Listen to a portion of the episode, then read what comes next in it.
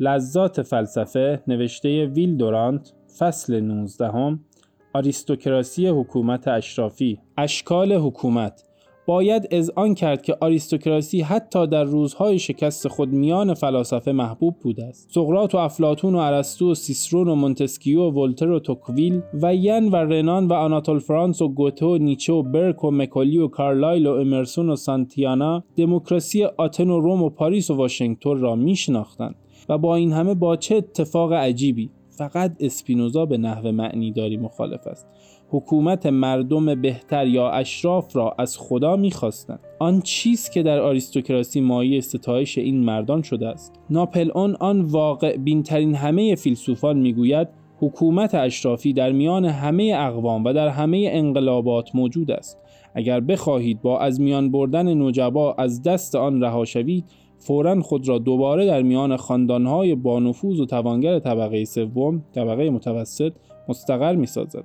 اگر بخواهید در آنجا نابودشان کنید به رهبران طبقه کارگر و عامه مردم پناه خواهد بود فیتز جیمز استیفن می‌گوید هر گونه که بخواهید قانون گذاری بکنید اگر بخواهید به آراء عمومی که قابل نقد مراجعه کنید باز از مساوات خیلی دور هستید قدرت سیاسی شکلش را عوض می کند ولی طبیعتش را تغییر نمی دهد. نتیجه قطع قطع ساختن آن است که هر کس بتواند مقدار زیادی از آن قطعات را جمع کند و بر بقیه حکومت کند. قوی ترین مردم به هر شکل و طریقی که باشد همیشه حکومت را به دست خواهند گرفت.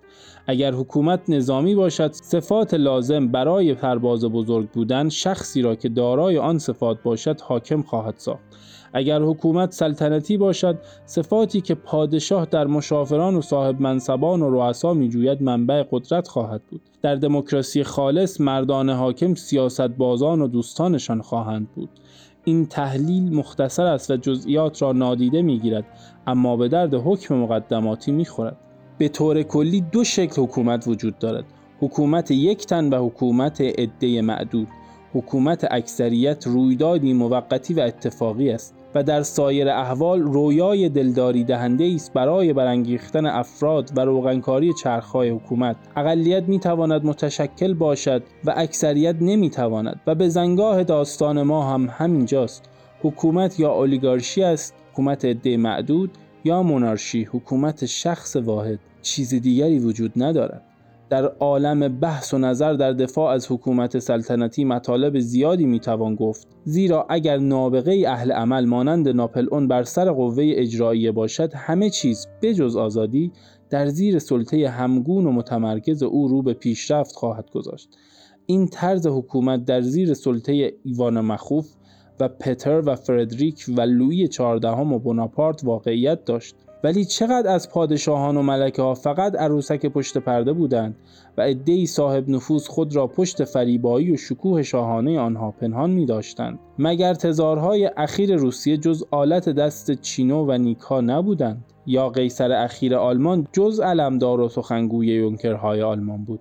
آیا در دنیا پس از انتخابات آمریکا چیزی خنده آورتر از نگهبانان کل شق انگلیسی هست که با حیبت تمام جلوی قصری که انگلیسی ها پادشاه خود را در آن زندانی کردند قدم می‌زنند اگر انگلیسی ها گیلبرت و سالیوان را نداشتند چگونه قابل تحمل بودند؟ در اینجا ما را با این ادعای معمولی نمی‌توان از میدان در برد که سلطنت های عتیق یک وظیفه واقعی دارند و آن اینکه امپراتوری های مختلف الاجزا را از راه داشتن یک پادشاه که نشانه و رمز وحدت است به هم بپیوندند. درست است که مردم پادشاهان خود را دوست دارند ولی آنچه مستعمرات را به دولت اصلی میپیوندد احساس تنها نیست بلکه احتیاج به دفاع و تجارت است. فقط سنت یعنی این لذت هرسنگیز به حفظ طرق معتاد پادشاهان را به تختشان نگاه داشته است. فرانسیس تامسون می‌گوید سلطنت ها در ممالک اروپایی بجز دو مملکت سلطنتی اگر اکنون آن دوتا به جای مانده باشد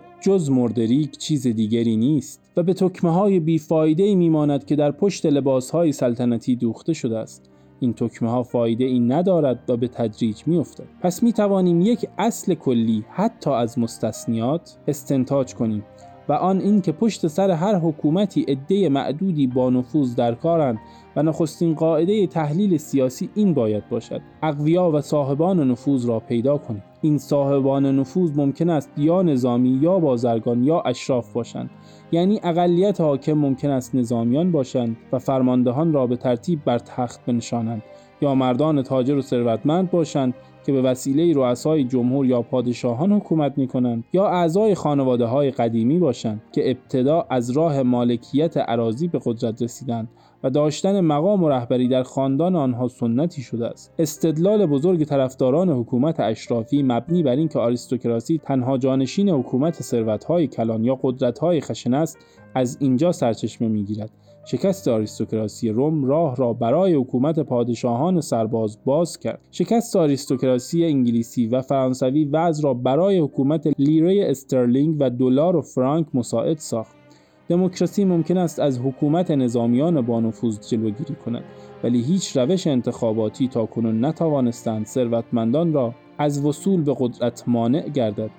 تنها راه جلوگیری از حکومت اغنیا آن است که حکومت را محدود به خانواده هایی سازند که سنت و صفات حکمرانی در آنها ارسی باشد حکومت نسب نامه ها تنها جانشین حکومت دفاتر چک بانک می تواند باشد و فقط آریستوکراسی می تواند نوکیستگان را از مطیع کردن فرهنگ و اخلاق به آمال و موازین اوراق بهادار و صاحبان میدانهای خواربار و کارخانه ها باز دارد. برای ارتباط با ما آیدی صوفی underline couple را در اینستاگرام جستجو کنید.